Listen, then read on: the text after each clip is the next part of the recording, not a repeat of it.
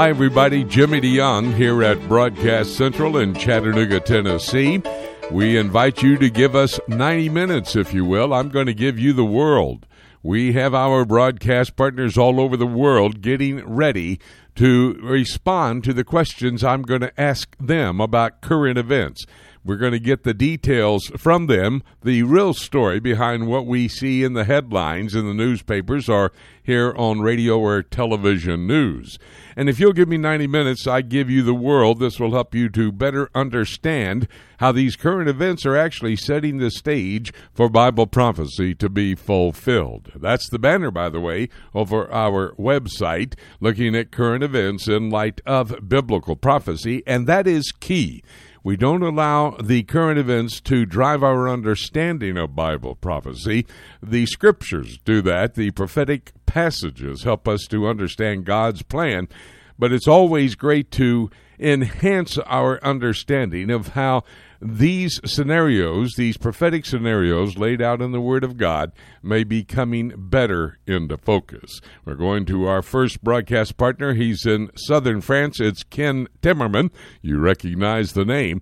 Ken is an author, and he has written a brand new book that is just about to go public. It's entitled Election Heist and I've I've uh, got just a little bit out of Ken as to what he is uh, talking about in this particular novel. And by the way, it is a novel fiction. He's able to explain exactly what may well be happening in this next election. Ken, I am so excited about this book. Can't wait to get my copy of it.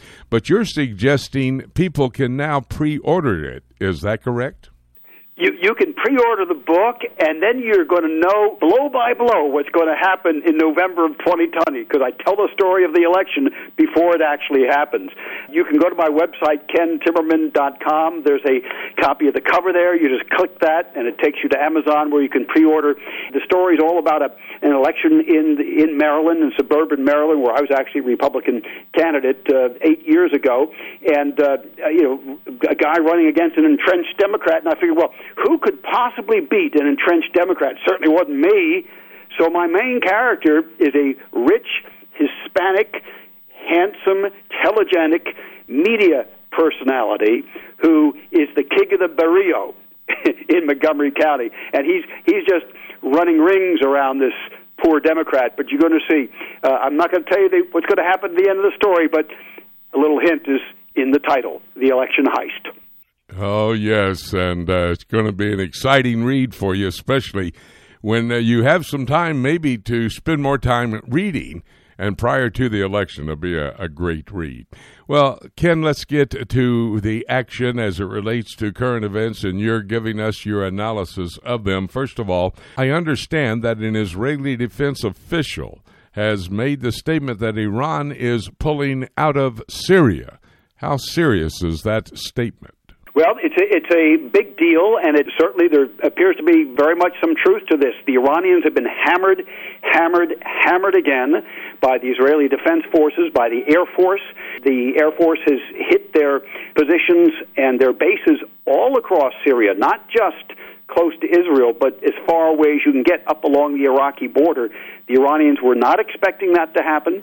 They thought that the Russians would protect them with their new uh, S 300 and S 400 uh, air defense missiles in Syria.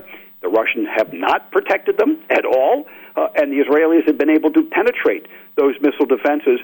And now it appears, and it really does appear to be true, that they are starting to pull back some of the Revolutionary Guards forces in Syria. They're being hit very hard by the collapse in oil prices which was coordinated between Russia and Saudi Arabia, as you recall, just about two months ago now. Uh, that's hitting them very, very hard because 80% of their income of the government comes from the sale of oil.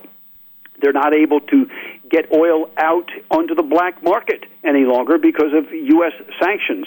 So they are being hit very hard. And I would say one one more very important thing about this, Jimmy, is that we're seeing now the payoff for what I think was a very courageous operation carried out by U.S.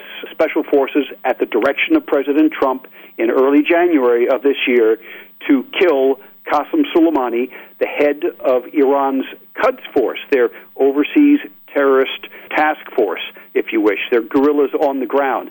And these are the people who were running the operations in Syria, and they no longer have the juice with the Iranian government that they had when Soleimani was alive. So by taking out Soleimani, we have also, uh, I won't say we've crippled the Quds Force, but we have definitely weakened them very seriously. And that's a good thing. Well, Soleimani was uh, pretty much the mastermind of uh, the entire Middle East strategy as far as Iran is concerned, not only there in Syria, but in Iraq. Uh, Iran's made a, a major stand and tried to take control of that nation as well. And after about a five month deadlock, it seems like now there is a new Iraqi prime minister. This is good, bad, or is it indifferent? Well, I think this is also a good thing, and just as in Syria, it shows a decrease of Iranian interest. The Iranians uh, were controlling Iraq up until we killed Soleimani. It was not just their backyard, it was their front yard, their side yard, it was their front porch.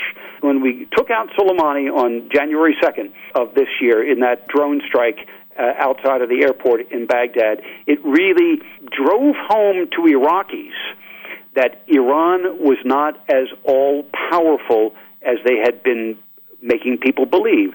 So now you have, after this long standoff, where Iran had rejected two earlier candidates for prime minister because they weren't pro Iranian enough, they've now had to settle for the former intelligence chief, Mustafa al Kadhimi, who is, I don't think that you can say he's Iran's guy, uh, but they've got to settle for him because they can't allow Iraq to go down as a country, uh, to have the government go down. There's, there have been protests in, in Iraq despite the lockdown from coronavirus. People have been protesting corruption, uh, lack of basic services, and they've been pinning the blame on Iran. So the, the, the Iranian regime needs stability in Iraq, and this new prime minister is going to provide it for them, even if he's not going to do their bidding the way they had hoped. Let me circle back to Syria just a moment. Uh, it looks like Bashar Assad, president of Syria, has broken the Syrian ceasefire, especially with Turkey. Will Turkey's army punish Assad for that? Well, they continue to be at loggerheads. That ceasefire has been on again, off again. Uh, I don't uh, think the recent clashes are a major breach of the ceasefire. I don't think it's going to fall apart because neither the Syrians nor the Turks have they don't want to be confronting each other directly at this point. They really have in, more interests in common than they do against that are driving them apart. So I think what you're seeing are they're technical flare-ups, but I don't think you're going to see a major breakdown of the ceasefire at this point. We have talked about what's going on over there in Libya. Looks like Russia's getting more involved. About 1,200 uh, militia people going in there to fight in Libya. What's the latest? Well, I love it when I see uh, a headline about the Wagner Group. This is the name of this so-called Russian private security company uh, with former Spetsnaz officers. Spetsnaz are Russian special forces guys. You, you read about them in all the spy novels, right? They're very well trained, you know, bulked up. They're they're very serious serious people, serious fighters until they meet our special operations people. There was a clash that we had when we were still in Syria in a big way in the early days of the Trump administration, where President Trump had drawn a red line uh, across the Syrian desert and told Putin, don't you dare go across that red line towards the oil fields because we're defending the oil fields. He sent his special forces guys from the Wagner group the Wagner group across that line, and uh, 200 of them came back the next day in body bags.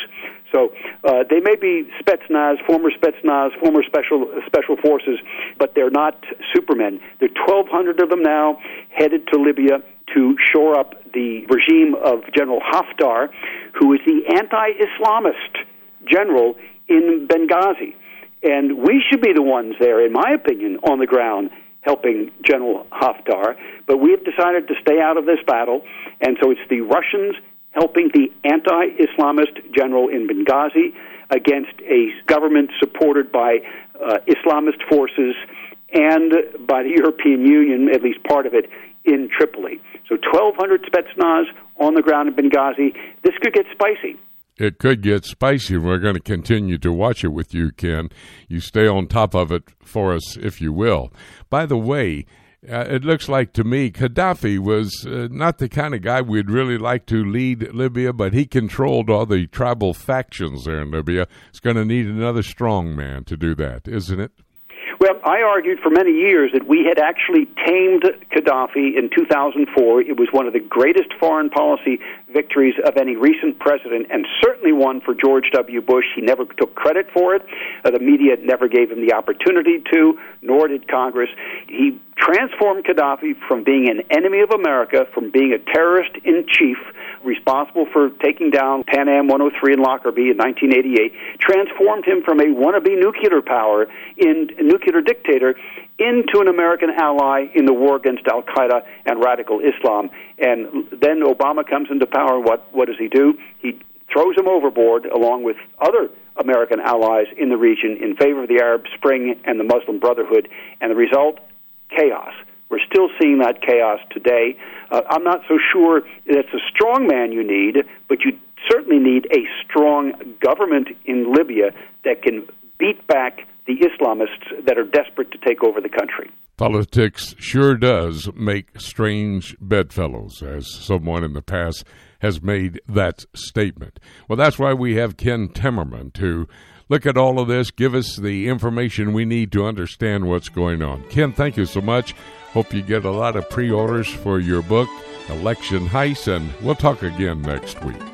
Thanks so much, Jimmy. God bless. Be well. We're going to take a break, and when we come back, David Dolan standing by. He's got a Middle East news update for us right here on Prophecy Today.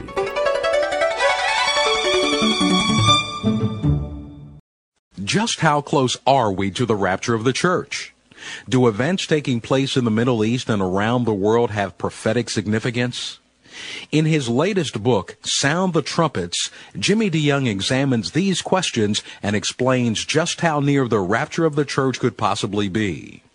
By comparing four trends from prophetic scripture to current events taking place in the world today, Jimmy shows that the stage is set Every actor is in place, and the curtain is about to go up on the end time scenario set forth in the scriptures.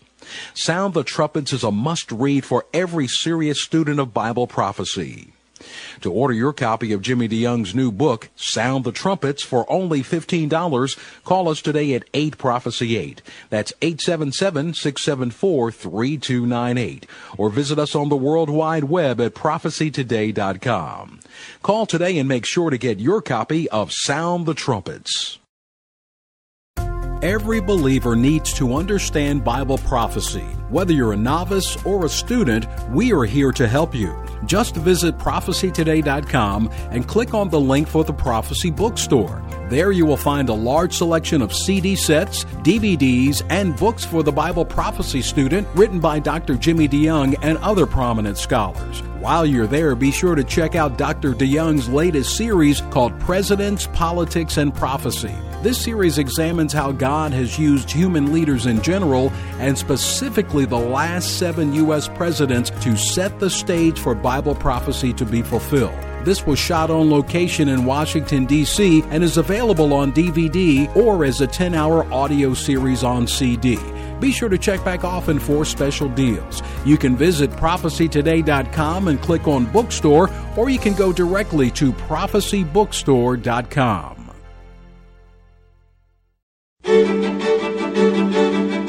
Welcome back to Prophecy Today. Jimmy DeYoung here at Broadcast Central in Chattanooga. So glad you're with us still. We ask for 90 minutes. If you'll do that, we'll give you the world and help you to better understand how current events are actually setting the stage for Bible prophecy to be fulfilled. That's our mission, looking at current events in light of biblical prophecy. And now we're going to get a Middle East news update from David Dolan, a longtime journalist in that region of the world. David, you know Benjamin Netanyahu. I know him. We both have interviewed him before. The man's a political genius or a magician. I'm not sure which one, uh, but uh, the president, Reuven Rivlin, appointed him uh, this last week to put together a Israeli government, and uh, in fact, he pulled it out of the hat. It's the fifth term for the prime minister. This guy Netanyahu is really something else, isn't he? He is an amazing uh, politician and a strong leader and a quite bright man. I've told on your program before that I first interviewed him the night he was elected to the Knesset the first time, which was 1986 and he'd been serving as uh, ambassador for Israel at the United Nations, so he was already a known figure. And uh, talked to him about 10 minutes with four or five other reporters at the Likud Party headquarters in Tel Aviv. And afterwards, I said to one of my colleagues, This man will be prime minister one day.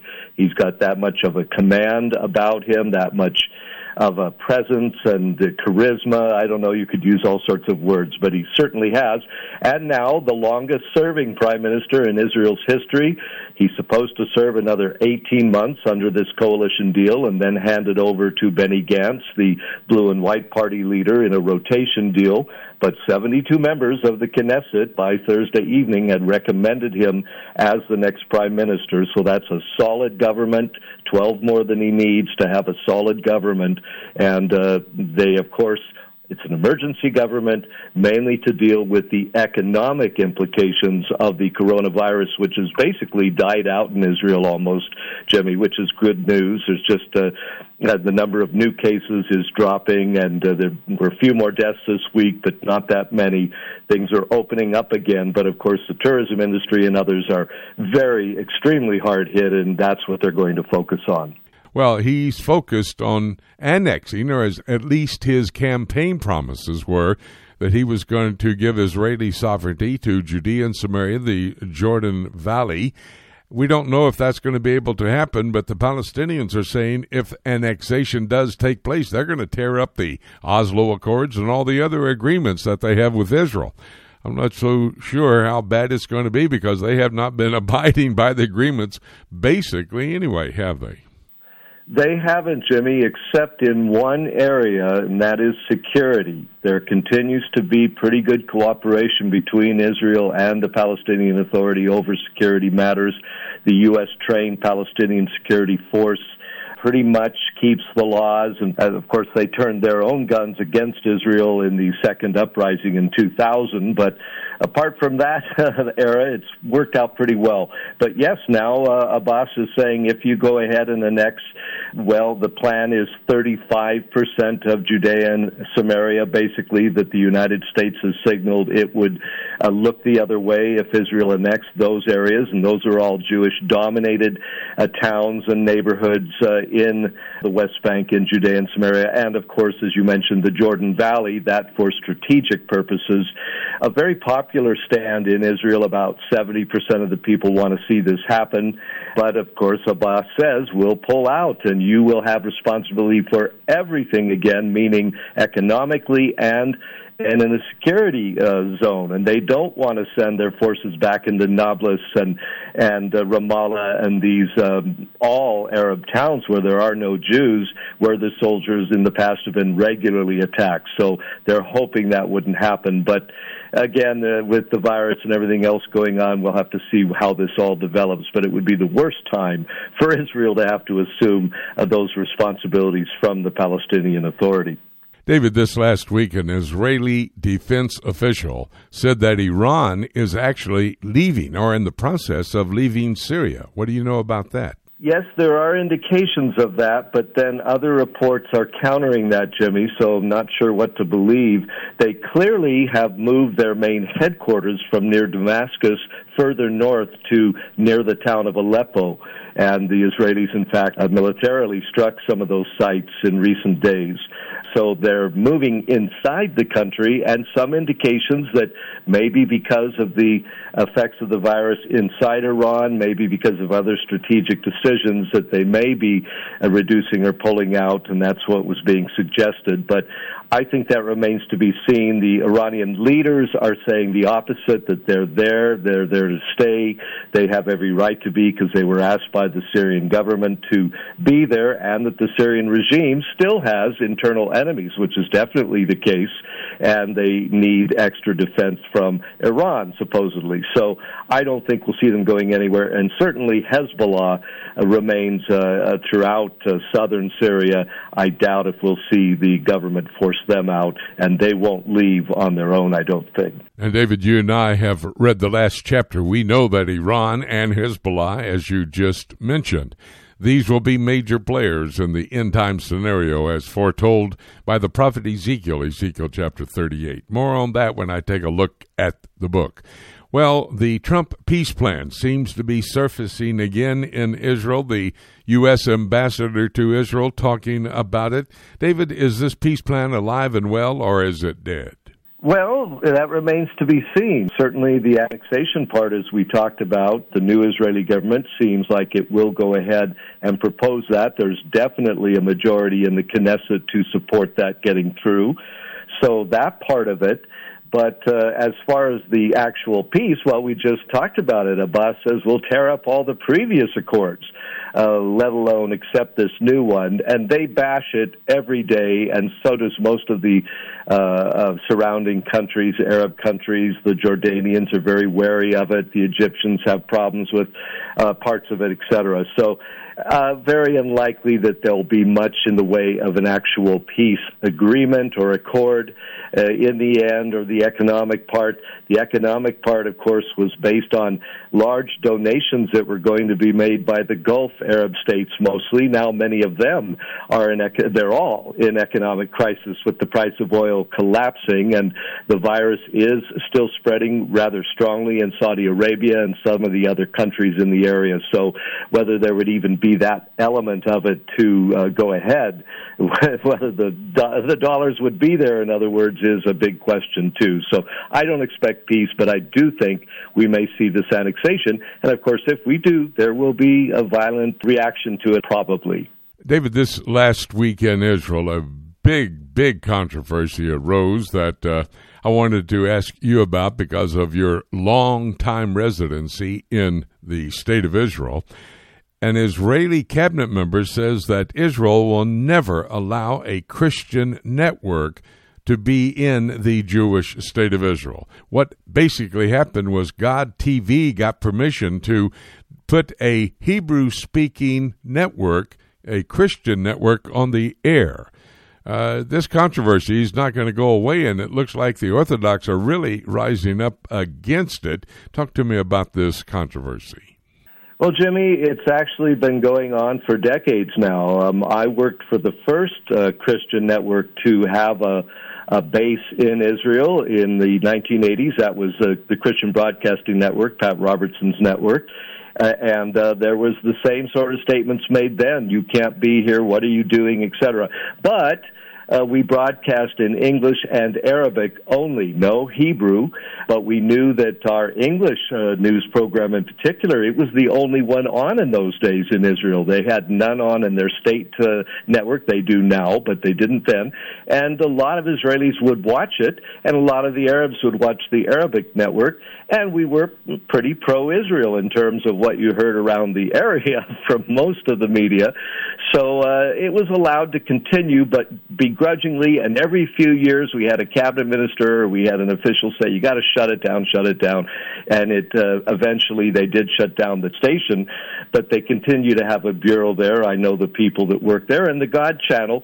Uh, they were headquartered right across the street from my home in central Jerusalem. So they were firebombed and had to leave that facility. But they've been in Israel for quite a few years now, and so have Daystar, and so have others.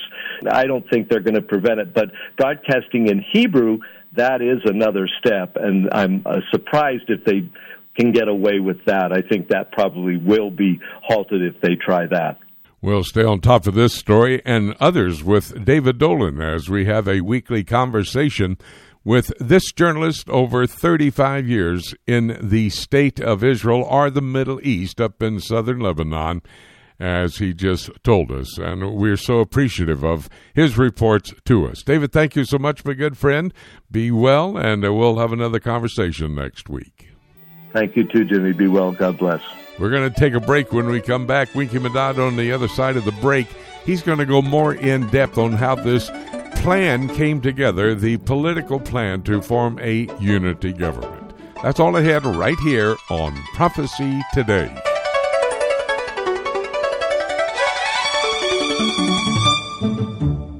In today's world, a biblical worldview and a proper understanding of biblical prophecy should be a priority. At a time when many false doctrines are entering the church at a frightening pace, we must be able to rightly divide God's Word in order to live a pure and productive life for Him. If you would like an in depth understanding of biblical prophecy, let me challenge you to consider Dr. Jimmy DeYoung's School of Prophets. The School of Prophets is an online study for the layman or student pursuing a master's or doctorate degree. Dr. DeYoung's online study program will allow you to develop a timeline of biblical prophecies of the past as well as future prophecies yet to be fulfilled. Your personal study of God's Word will only be enhanced by Dr. DeYoung's School of Prophets, and your life will be changed as you better understand, like Daniel, where you fit into God's calendar of events. If you're interested in developing a deeper understanding of God's prophetic Word, let me personally invite you to become involved in Dr. Jimmy DeYoung's School of Prophets. Call today at 8 Prophecy 8. That's 877 674 3298. Or visit us at schoolofprophets.org.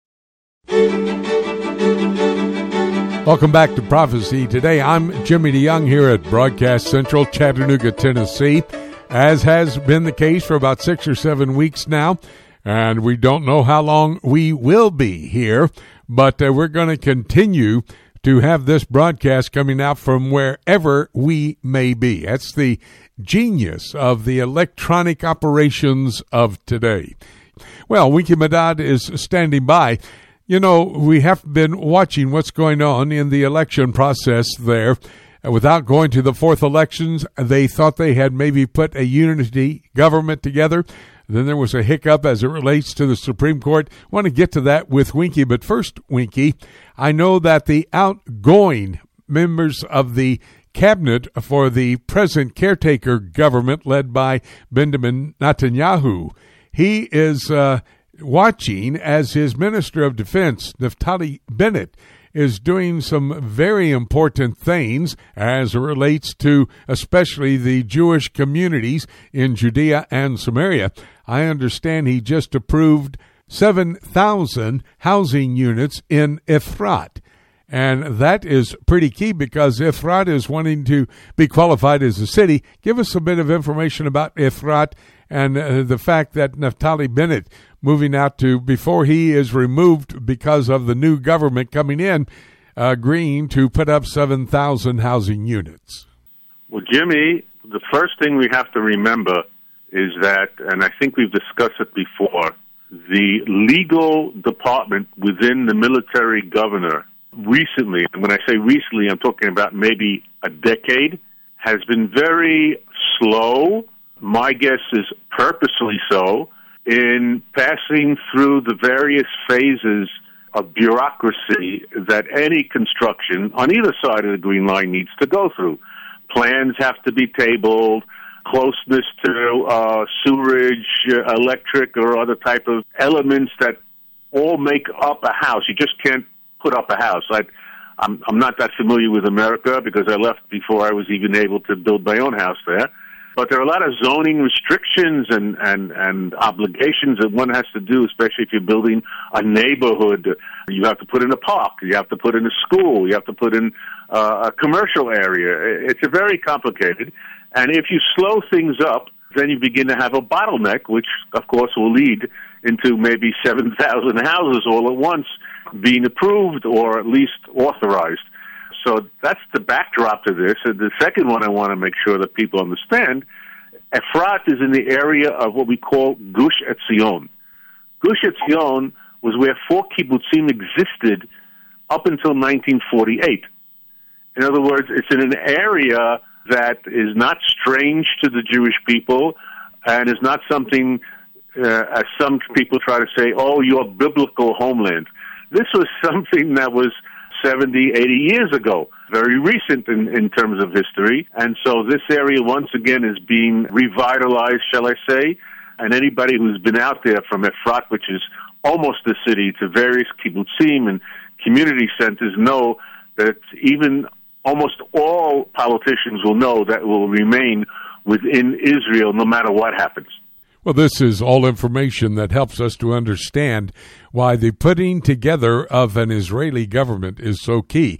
By the way, it's interesting also to note that Efrat is on one side of Bethlehem, the Palestinian city, and on the other side, Har Homa, which is one of the neighborhoods of the city of Jerusalem. And they're putting a squeeze on Bethlehem. Bethlehem's not going to be able to expand its borders because of these two Jewish settlements or two Jewish communities in the area known as Judea and Samaria bit of information thought would be interesting to you as we see this government coming together. Now, what's the latest, Winky, from the Israeli Supreme Court on Netanyahu being allowed to form a government? Well, the Supreme Court finally, I think, was stymied. They had no alternative because the law, and I think we discussed this again previously, is very clear on the issue that Mr. Netanyahu despite a criminal charge being uh, placed before the court and him having to go to trial, the law says he can be the prime minister. There's no way that the Supreme Court could have turned that around. Not only that, but elements of the upcoming coalition agreement also were passed, or shall we say, not interfered with by the Supreme Court, because once again, this is a matter of politics which belongs in the Knesset, which is where politics belong, not in the Supreme Court. The Supreme Court maybe could say we're embarrassed by it, we're upset by it, but that's a personal opinion by a judge. It has nothing to do with what the law says.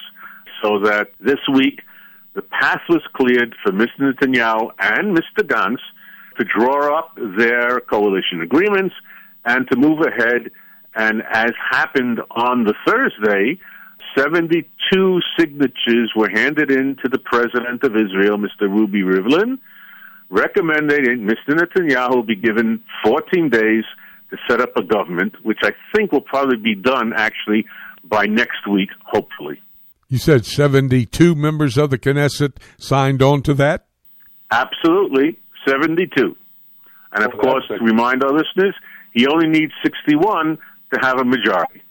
Yeah, so that makes a very good coalition government coming together. Well, what are now then the next steps? Any other roadblocks in the way? Well, the next step actually means that the Knesset will reconvene on Monday and Tuesday. The full coalition agreement will be placed on the seats or the desks of every single of the 120 members of Knesset.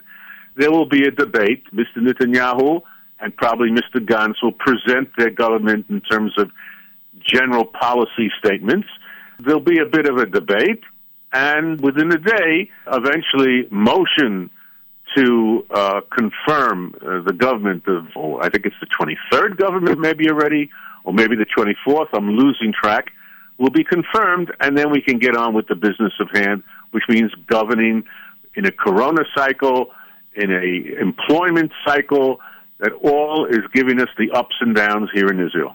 You know, it looks like we're coming full circle now from the first question I re- confronted Winky with about uh, the agreement to allow 7,000 housing units in Efrat, and we're coming back now. If the government is formed, Netanyahu campaigned along the way that he would annex Judea and Samaria and even possibly of the Jordan Valley as well. This looks like it's just a wide open opportunity for Netanyahu to stay true to his campaign promises, doesn't it?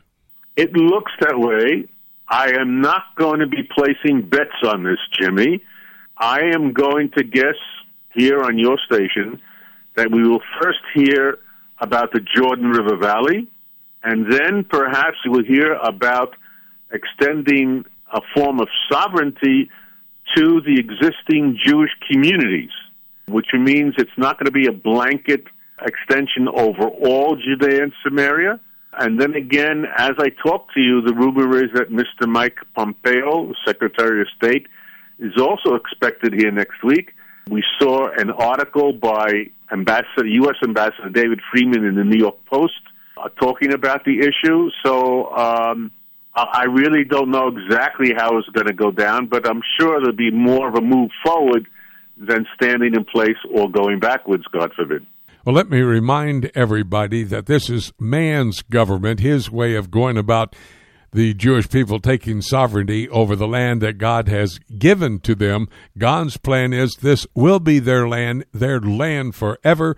That's Deuteronomy chapter 30, the land covenant, and it's the absolute reason why the Lord made a promise not for the Jewish people, the book of Ezekiel, chapter 36 and verse 22, but for his holy name's sake, he is going to make this happen. We know that's an absolute, do we not, Winky? Well, that is our tradition. That is our legacy. That is our imperative for the future. Once again, we do not wish anybody who lives here among us harm. We try to do the best for everybody in terms of civil rights, liberties, economic improvement, hygiene, science, uh, economic advancement. All these issues are open for everybody here. All we ask is that in this Jewish national home, we be allowed to live in peace and security, and we will help not only Arabs or Druze or anybody else, including Christians living here, but we also help out the entire world. That's the voice of Winky Medad. He's a very special friend, our broadcast partner, right here on Prophecy Today. And it's the latest update on the election situation in Israel. Looks like it's moving forward. Everything's going to come together possibly by next week. Winky, thank you for this late report. We appreciate it so much. We'll have another conversation down the road.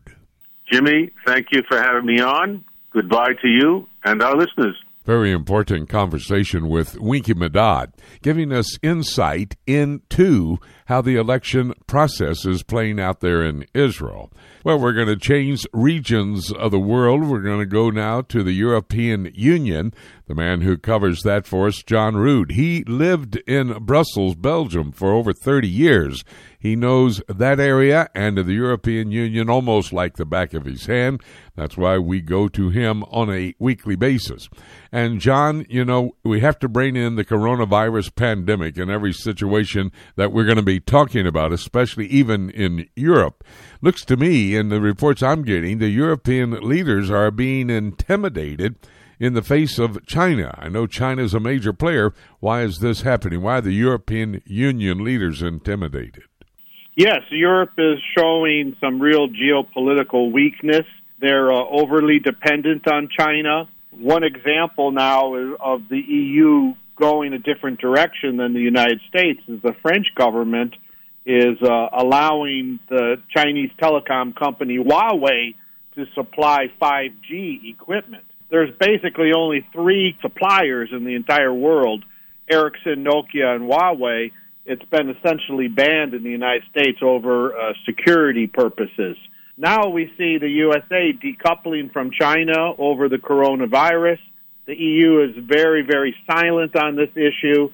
So, will the EU need to choose their partners, USA or China, in such big issues as uh, telecom, etc.? Well, in light of the fact that China is a major player, Russia also, and seemingly China and Russia partnering together, looks like that is putting democracy at risk there in Central and Eastern Europe. Give us the latest on that.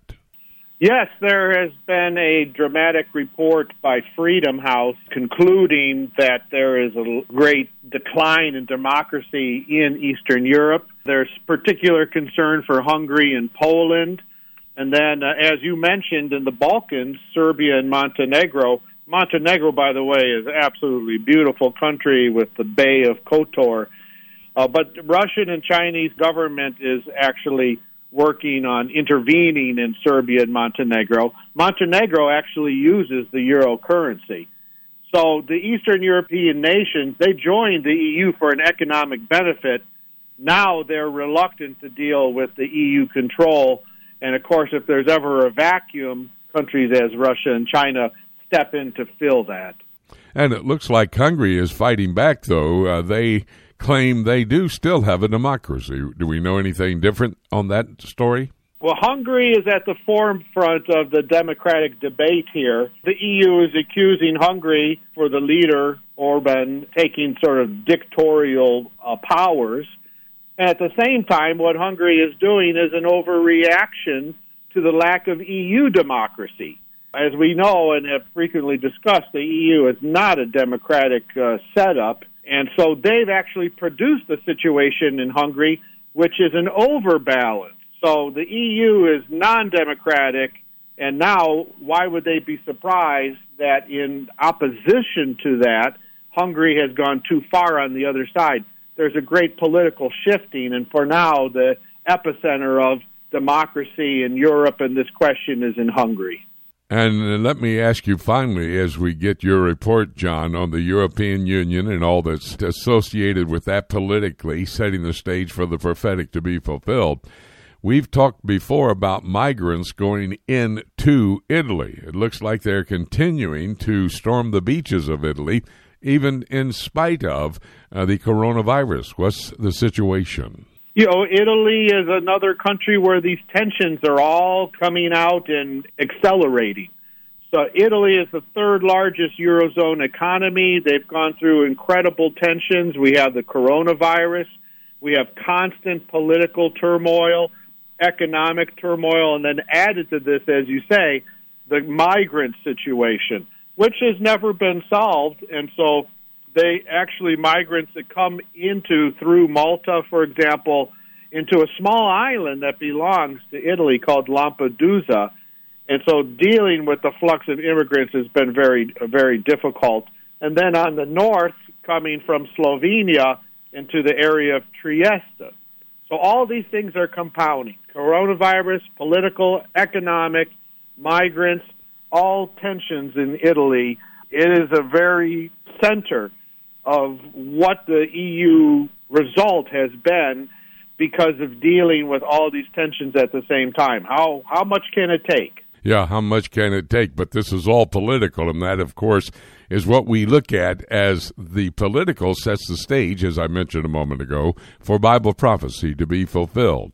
And that is the exact reason we go to John Rood on a weekly basis. John, thank you for your report. We'll talk again next week. Thank you. My pleasure. Very important report when John Rood comes to the broadcast table. Well, here's a good friend of mine coming to the broadcast table, Mike Gendron. Mike and I have had a partnership in ministry across the United States in different conferences. We've both been speakers. We have done a bunch of radio together. He's one of our broadcast partners. We exchange articles when we see them. And the other day we were talking about uh, two articles that uh, we were reading. I said, Mike, we need to come on the air. We need to talk about it. And what we were looking at was the relationship between the former Pope Pope Benedict, and today the present Pope, Pope Francis. Mike, talk to me about this relationship between this former Pope and the present Pope. Tell me, how are they getting along? Previously they were getting along very well until Pope Benedict just released a new publicized autobiography. And he said some very disturbing words that would um, go against Pope Francis and I think it's really wild up the Vatican. And we have to look back on the history of these two popes. Pope Benedict was the author of the Catechism of the Catholic Church, which is the official authority of the Catholic Church. It's built itself upon previous councils, the Council of Trent, Vatican I and II. So Pope Francis has been the pastoral pope. In fact, many people believe Pope Benedict stepped down because he did not have the gift of pastoring. He was more doctrinal and dogmatic. And so now you see the clash of these two popes. Pope Benedict is said to be very conservative because he holds to historic Roman Catholicism. But Pope Francis, being pastoral, he wants to be all things to all people, and he's actually creating a universal or a global religion by eliminating any doctrinal or dogmatic differences that might keep other religions from coming to form this global religion. Now, am I correct that Pope Benedict, or the former Pope Benedict, is staying there at the Vatican as well as Pope Francis? Yes, he is. Pope Benedict, the retired pope. He's now 93 years old. Pope Francis is 83 years old, so they have a 10 year separation in age. But yes, they're staying together. And again, up until just recently, they've been on good terms and good friends. Well, what about the globalist theology of Francis? I mean, he seems to be open to everybody and anybody, homosexuals, abortionists, even atheists. I understand he says that atheists may have an opportunity to go to heaven. Give us some details about the theology of Pope Francis and how it may be in conflict with Pope Benedict. Well, sure as I mentioned earlier, uh, Pope Francis has gone against many of historic Roman Catholic dogmas and doctrines.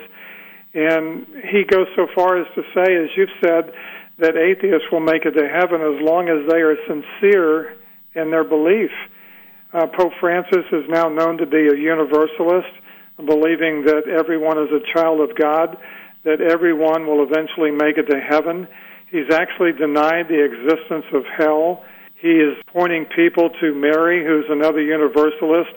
The apparitions of Mary have been coming for all of her children, and we really believe that an apparition of Mary will eventually unite the world in a global religion because even Muslims are going to apparition sites to get a message from Mary.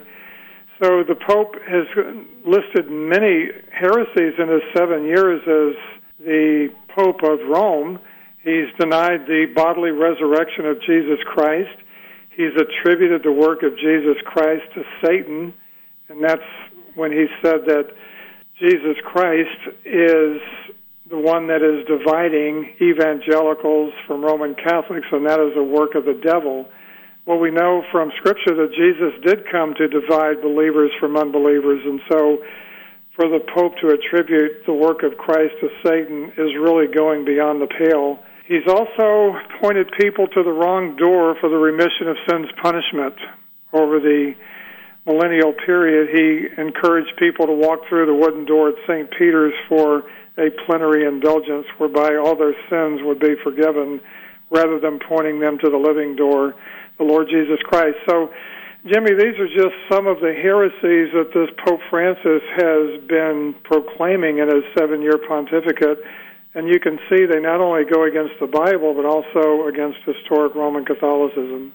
And I would imagine, Mike, that Benedict is going crazy, understanding that uh, he resigned and made way for a pope that would have this type of theology, which is totally, even in a terminology from a Christian's perspective, total heresy.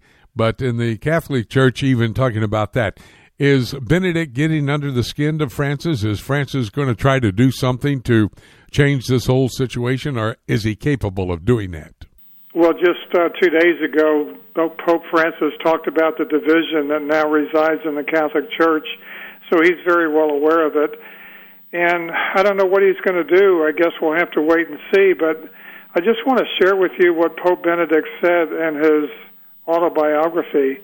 He claimed that people who oppose homosexual unions in today's world are excommunicated from society.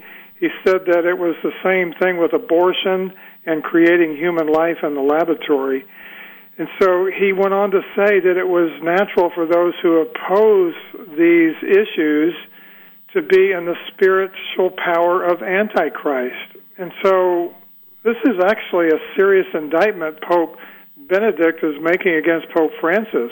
Here you have a former pope implying that the current pope is working in the power of Antichrist. So this division is going deep within the Vatican, and time will have to tell what's going to happen within the Vatican walls. I would say then, ironically, Mike, that uh, neither pope who is biblically correct, even though one is more conservative, Benedict more conservative than Francis, they're both moving in a wrong direction, aren't they? Well, they really are. And both of them, of course, have the spirit of Antichrist. They deny the words of our Lord Jesus Christ. And, you know, for Pope Francis to say there is no hell, Jesus spoke more about hell than he did about heaven. In fact, Jesus came to die on a cross to save people from hell.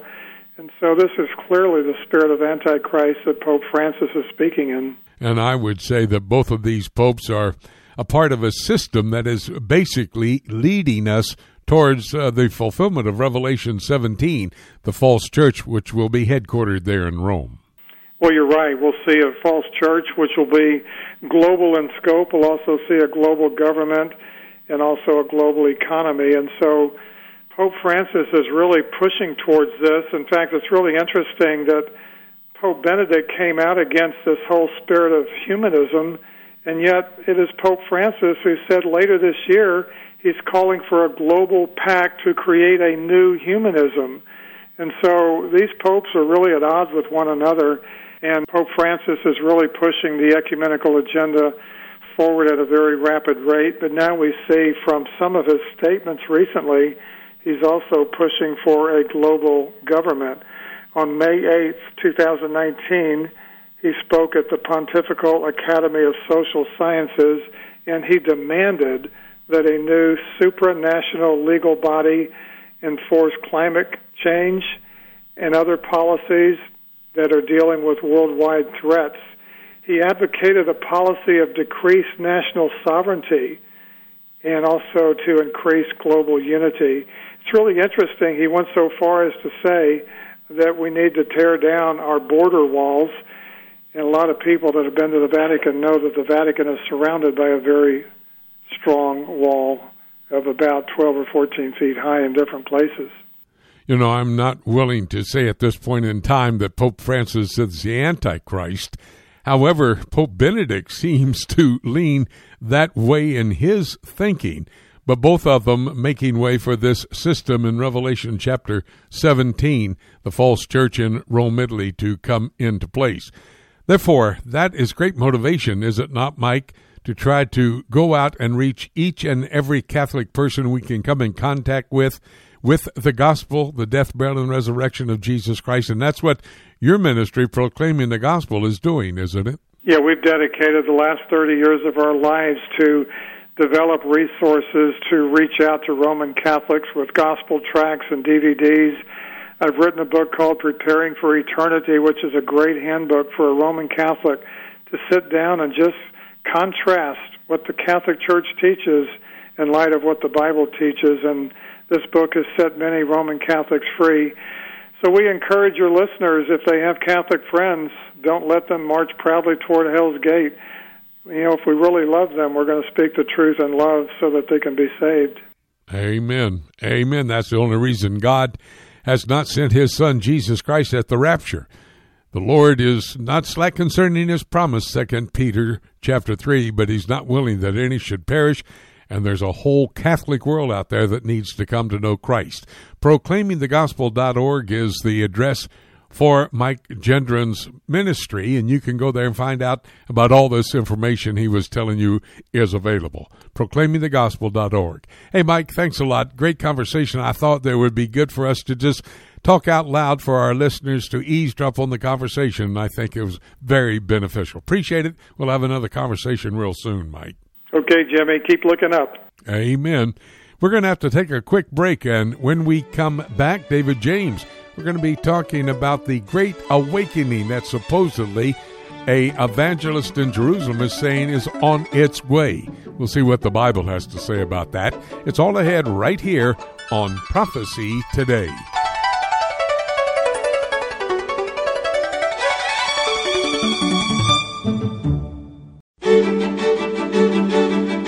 Hi, everybody. Jimmy DeYoung. Welcome back to Prophecy Today. So glad you could join us. I want you to respond to our poll question, if you will. Go to my website, prophecytoday.com. There on the home page, on the left hand column, if you'll scroll down, you'll find the question. Here's the question.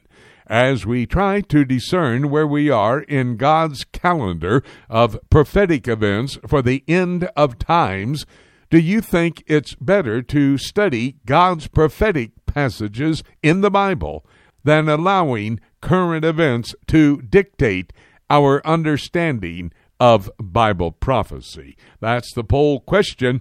By the way, we would suggest you might want to go to my YouTube channel youtube.com forward slash prophecy today. There you'll find some prophecy teaching, teaching that I've done over the years and in our School of Prophets, plus in addition to that, our prophecy moment. Again, that YouTube channel, and be sure to subscribe to the channel when you're there. It's youtube.com forward slash prophecy today. We now bring to these microphones David James. David and I have a weekly conversation that you can eavesdrop on for the purpose of being able to discern a biblical perspective as it relates to the issue we may be discussing. And then we get you to become very practical, applying these biblical principles to your daily walk with the Lord. Hope this is of a help to you, and we're so glad to have you along. And David, before we get to today's main topic, which is going to be talking about Mike Evans' new book, and his connection with David Wilkerson and the pandemic prophecy. I want to spend a few minutes responding to some emails that we received after last week's discussion. And as we seem to have stirred up a bit of a hornet's nest, I thought it would be very interesting for us to remember our comments and what we actually said about Bill Gates. Talk to us about these emails that came in. Sure. Well, some weren't too happy with us as we received emails from three different listeners who felt we had downplayed Bill Gates' involvement in the current pandemic, especially as it relates to a vaccine and possible tracking technology.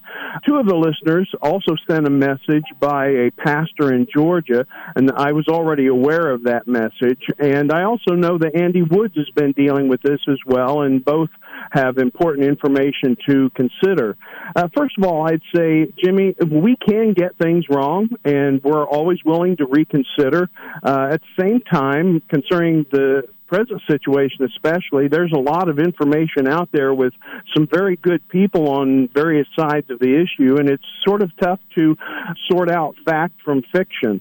Uh, one person was upset because of using liberal sources, but I had actually cautioned on air that Snopes can be liberally biased, so I gave that disclaimer. And on the other hand, Snopes does get some things right, and that's why I often start there, just like with Wikipedia.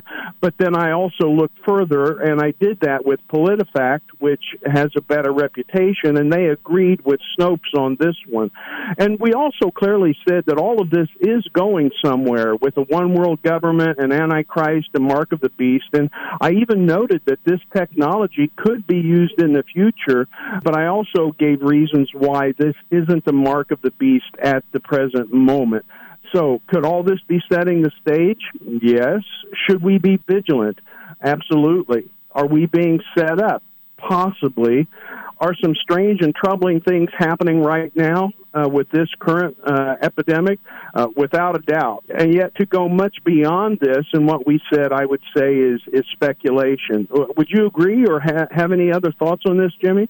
Well, I basically agree 100% with what you said last week and what you just now have said as well, David. You know, the banner, let me remind everybody, I've already mentioned it on the broadcast today. The banner over my website says, Looking at Current Events in Light of Biblical Prophecy. And that sets our priority. I do not, and I don't allow anybody else on the air to do this either.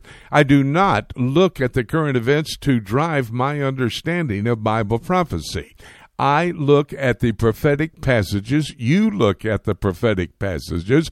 Often, when I do the little 15 minute broadcast and include you, I said, David James is coming now, Bible in hand, to explain this headline. So the Bible is key for our understanding of any prophetic scenario that we talk about. We cannot use speculation, we cannot sensationalize any of these reports that we hear. And I think it's dangerous for anybody. Some prophecy teachers are doing that. I think that's very dangerous as they sensationalize or speculation is used in their interpretation of the Bible in light of these global events. So I think uh, we're trying to take a balance, but the Word of God has to be the absolute as far as we're concerned in anything that we say about any particular issue. Now, I agree. Is it setting the stage? Absolutely. I that's why we look at the current events to see how these events are setting the stage for Bible prophecy to be fulfilled. So, David, you and I are in lockstep. Well, let me go to the next question I wanted to confront you with. Over the past several days, the Fox News channel has been running an ad, an advertisement, for a new book by the author Mike Evans. It's called A Great Awakening is Coming, and it claims to include a prophecy of David Wilkerson that would concern the present coronavirus pandemic. Talk to me about it. Well, you and I have both known about Mike Evans and David Wilkerson for a long time. And so when I started seeing this ad for this new book on Fox News, I started doing some checking on my own. And then a couple of days later, you called me to see about the possibility of discussing the book uh, this weekend during our discussion. After doing some searching, I was able to get my hands on a PDF version, which I bought and downloaded. Anyway, I was able to go through the whole book. I read much of it and skimmed through the rest. To be honest, it wasn't what I was expecting, especially given the title and the ads on Fox News and, and even the first chapter of the book. All the hype surrounding the book seemed to revolve around a prophecy made by David Wilkerson, who was a well known pastor and preacher in New York City, especially in the 1980s and 90s. And he supposedly predicted a pandemic sweeping through New York City that brought a large scale shutdown, uh, but with the ultimate result being a widespread revival in this country and around the world. Well, can you tell me something else about Mike Evans and David Wilkerson and let everybody understand who we're talking about or what the concern is, since their names come up often in the news from time to time? What can you tell us about the their ministries and, and can they be trusted as Bible teachers? Well, Mike Evans is a well known, or at least a fairly well known pro Israel journalist, and is the founder and head of several international nonprofit organizations, both in the United States and the Netherlands, including a ministry called the Jerusalem Prayer Team. He's also a New York Times best-selling author and has written around 70 books and has provided commentary or and analysis on Middle East affairs, both on TV and on radio. And he's also produced some 18 documentaries based on his books on Israel. Now, his parents had immigrated from the Soviet Union prior to his birth in 1947, and while his mother was Jewish, his father has been described as a wife beating alcoholic. Uh, sorry to hear and have read that part, and also that he was strongly anti Semitic, even though he had married a Jewish woman, and he had also made the claim that Mike wasn't even his son. So that's a tragic uh, backstory to, to Mike's early life. Uh, from what I can tell, Mike became a believer around age 11 and has a degree from Southwestern Assemblies of God College. Now, David Wilkerson was perhaps best known for his book, The Cross and the Switchblade, which he wrote back in 1962, and that was about his ministry on the streets of New York City. And that book ended up becoming a bestseller with over 50 million copies in over 30 languages of the world. Now, he was born into a family of Pentecostal preachers and claimed to have been baptized by the Holy Spirit at eight years old, and he started a ministry called Teen Challenge in Brooklyn in 1958 and then later moved his ministry headquarters to Lindale, Texas, but then returned to New York City to establish Times Square Church in 1986 and then he died in 2011. So the teaching and writing and ministry of both men are all heavily influenced by Pentecostal and charismatic theology. And so we need to understand what they say, what they write through that particular lens of theology. David, let's get back now to the book uh, that we're talking about. A Great Awakening is Coming. What does it have to say concerning Wilkerson's supposed prophecy and the present pandemic, and of course, about a future Great Awakening or a revival? I would say that I was somewhat surprised by the book overall. It, wasn't what I expected. The ads on Fox News give the impression the book would deal a lot with Wilkerson's prophecy and what's in store for America. And the same is true of the book description on Amazon.com. But after reading the book, that really all feels like marketing hype and, and is sort of a bait and switch. Evans opens his book by saying, God has given me a word that has shaken me to my knees. As I was working on this revelation that God put in my heart, I picked up an old Bible and a handwritten note fell out. It was from a meeting I had with Dr. David Wilkerson at the Embassy Suites near the Dallas Fort Worth Airport on a Tuesday in 1986 that note was a prediction of the impending fall of uh, Jim Bakker's PTL empire, as it turns out, Jimmy, and that would happen the next year in 1987. Uh, then during that same meeting, Wilkerson apparently told Evans the following I see a plague coming on the world, and the bars and the churches and the government will shut down.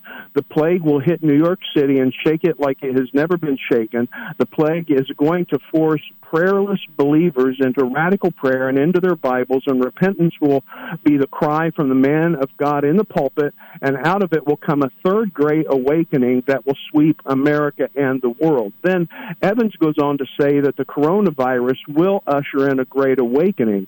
But, you know, apparently Wilkerson's organization knows nothing about this prophecy. There's apparently no record of it. And also, while Evans says the coronavirus has prophetic significance in his book, the book actually goes on to say very little about what this will look like. He talks about some past revivals in different places, but for a supposedly prophetic book uh, with this kind of hype and advertising, it's really very generic and also definitely has a charismatic Pentecostal feel to it. Okay, David, now that all said, and thinking about this biblically, what can we expect in a global great awakening? In other words, is that in the scriptures? And what are some of the things that we can expect and uh, learn from this present crisis that's going forward? Well, the Bible doesn't necessarily discuss everything that will happen in history between the first and second comings of Christ. For example, we don't see major events of the last few hundred years in any detail, if at all. For example, the Reformation or the establishment of the United States as a country, or the Civil War, the First and Second World Wars, or the Cold War, the breakup of the Soviet Union. And neither does it talk about the First and Second Great Awakenings in the 18th and 19th centuries. But it does tell us what things will be like as we move deeper into the last days leading up to the rapture in Daniel's 70th week. For example, in 2 Timothy 3, we read, In the last days, perilous times will come. Men will be lovers of themselves, lovers of money, boasters, proud, blasphemers, and, and it goes on. And then in 1 Timothy 4, Paul said, now the Spirit expressly says that in latter times some will depart from the faith giving heed to deceiving spirits and doctrines and of demons. So while there may be local revivals, the general global trend will likely be more toward conflict and apostasy than toward revival, and we must continue to prepare people for the rapture and warn them of the judgment that's going to be coming afterward. David, you're quite the young man and a great researcher and boy dedicated too spending just a couple of hours to read a, a book to get all the information and background you need in order for us to have this discussion. So thank you, my good friend. Appreciate that very much. And that's why I want on a weekly basis to have you come with me alongside here on the broadcast Prophecy Today and discuss these issues in light of the biblical perspective that we can give the people from our study of God's Word, the proper study of God's Word. Appreciate it, David. We'll have another conversation next week. I'll look forward to it, Jimmy. Thanks a lot. We're going to take a break. When we come back, I'll take everything of our broadcast partners had to say. We'll put it together. I'll open up the Bible. We'll take a look at the book and see how we are quickly approaching the time of the rapture. That's all I had right here on Prophecy Today.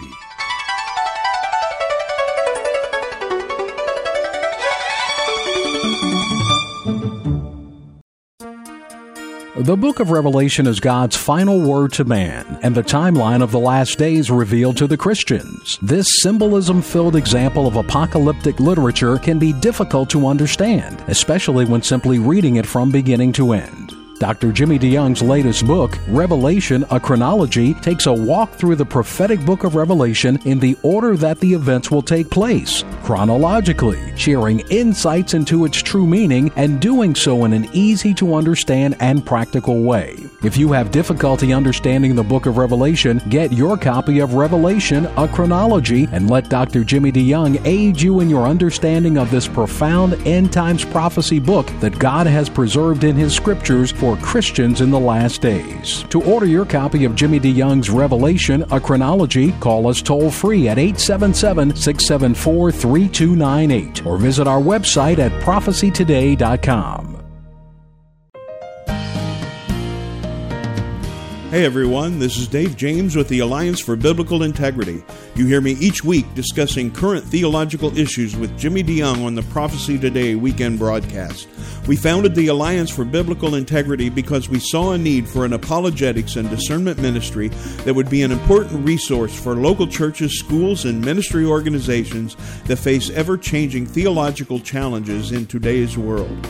I teach many different courses and seminars in the United States and around the world and can tailor the seminars for Sunday schools, Bible studies, and church services, and the courses for weekend conferences of 6 to 10 hours. For more information, you can go to the ABI website at biblicalintegrity.org. That's one word, biblicalintegrity.org, and click on Courses and Seminars on the main menu. You can also contact me personally through the contact page on the ABI website. I look forward to hearing from you. It's time right now here on Prophecy Today for us to take a look at the book. We've listened to our broadcast partners across the world giving us reports on current events. And what they've done, they've worked very hard to give us the details behind these stories and basically the truth on each of these news headlines. This is the great privilege we have here on Prophecy Today to have a team of broadcast partners that are so qualified to stay on top of the stories, get the details on the stories, and make sure we have the truth. By the way, if you missed any of the reports that were given by our broadcast partners, may I suggest you can go to my website, prophecytoday.com, then go to PTRN, Prophecy Today Radio Network. There you'll be able to find these reports archived. That address again, prophecytoday.com. Go to PTRN, and once you've listened, be sure to pass along that link to a friend so they can hear these very important reports given by our broadcast partners today, right here on Prophecy Today Weekend. Well, let's go through and let me give you a prophetic perspective on each of the reports. Today, Ken Timmerman, located in southern France, talked with me about Iran pulling out of Syria. Now, this would be good news for Israel, and one Israeli defense official made the same statement. Iran, by the way, is also involved in Iraq, which is splitting their monies and their manpower as well. But may I quickly remind you that all of these that I have mentioned are in Bible prophecy, the prophetic scenario. Syria and Iran are mentioned in Ezekiel 38 and Daniel chapter 11. That's the battle of Gog and Magog, and that's the alignment of nations that will form under the leadership of Russia to try to take out the Jewish state of Israel. We mentioned Iraq in Ken's report. That's Babylon of Revelation chapter 18. That's the location of that one world economic, political, governmental system in the last half of the tribulation period, the last three and a half years, talked about there in Revelation 18, destroyed as laid out in Revelation 16, starting at verse 17 and following. David Dolan, who is a longtime journalist in the Middle East, gave us his Middle East news update this week. You know, the Palestinians are warning that if the newly formed government in Israel moves ahead to annex Judea and Samaria and the Jordan Valley. That the Palestinians are going to tear up, get rid of, break all agreements that they have with Israel And in particular, we're talking about the Oslo Accords, which was that peace treaty they signed back in 1993. Well, that peace treaty was never normalized. It's seemingly not working anyway. But uh, let me just talk about the Palestinian people. They have one mindset. And that was laid out in the book of Ezekiel. The prophet Ezekiel pre wrote history there in chapter 35 of this prophetic book. Verse 5 says that the Palestinians, the Edomites, the people that the Lord is judging, people of Mount Seir, that's where the Edomites, where Esau went, according to Genesis 36 and verse 8. And so in verse 5 of Ezekiel 35, they want to kill the Jews. Verse 10 talks about they will steal their land. You know, the tribulation period is seven years long. Many of the Islamic states will be destroyed at the beginning in the Battle of Gog and Magog. But the Palestinians, the Edomites, will continue for the seven years. And then at the end, with the return of Jesus Christ, the little prophetic book of Obadiah will be fulfilled, verses 15 to 18. Those controlling the Temple Mount, that would be the Palestinian people of today, will be wiped out as if they have never been. Winky Madad gave his insights into the formation of a government finally after 17 months and three elections. There is a unity government in place in Israel please remember Revelation 17 17, where it says God uses human government to accomplish his will. Now, Israel, with a government, a stable government, God can use the political leaders of Israel to lead the Jewish state into the end time scenario he has in mind for them. John Rood gives us a European Union update, helping us to realize that China is involved with the European Union and seemingly is intimidating the member states of the European Union. Both China and the European Union are key players in the prophetic scenario. The European Union, infrastructure for the revived Roman Empire, Daniel chapter 2, the ten toes, and chapter 7, the ten horns. China is a major player when you go to the kings of the east, referred to in Revelation chapter 16 and verse 12. Mike Gendron talked about the relations between the former Pope Benedict and the present Pope Francis. Benedict is somewhat the conservative, Francis very, very liberal. Both are in a satanic system that is preparing for the Antichrist and setting the stage for Revelation 17, a false church headquartered in Rome, Italy, to be put in place and controlled by the Antichrist. And then David James and I had our weekly conversation. We focused on a new book by Mike Evans, The Great Awakening Coming. I want you to listen to the book report that David gave us. He read the entire book before we went on the air with our conversation. But my studies of God's Word show that there will not be a worldwide great awakening before Jesus Christ. Instead, it focuses on how bad the world will be. First Timothy chapter 4 and verse 1 Paul says, they will listen to and be guided by doctrines of demons. And then Paul, in his swan song, 2 Timothy, chapter 3, he talked about the fact uh, that people will have a form of godliness denying the powers thereof and love itself more than they love God. Well, there's a lot more there you need to read 2 Timothy chapter 3 and then read the exhortation from Paul in chapter 4. You know, as we talk about the issues we've discussed with our broadcast partners, we can only come to one conclusion that the rapture could actually happen at any moment. That's the next event in God's calendar. And by the way, that rapture could even happen today. Having said that, nothing left for me to say except let's keep looking up until. Thank you so much for joining us today. This is Jay Johnson inviting you to join us again next week for more of Prophecy Today.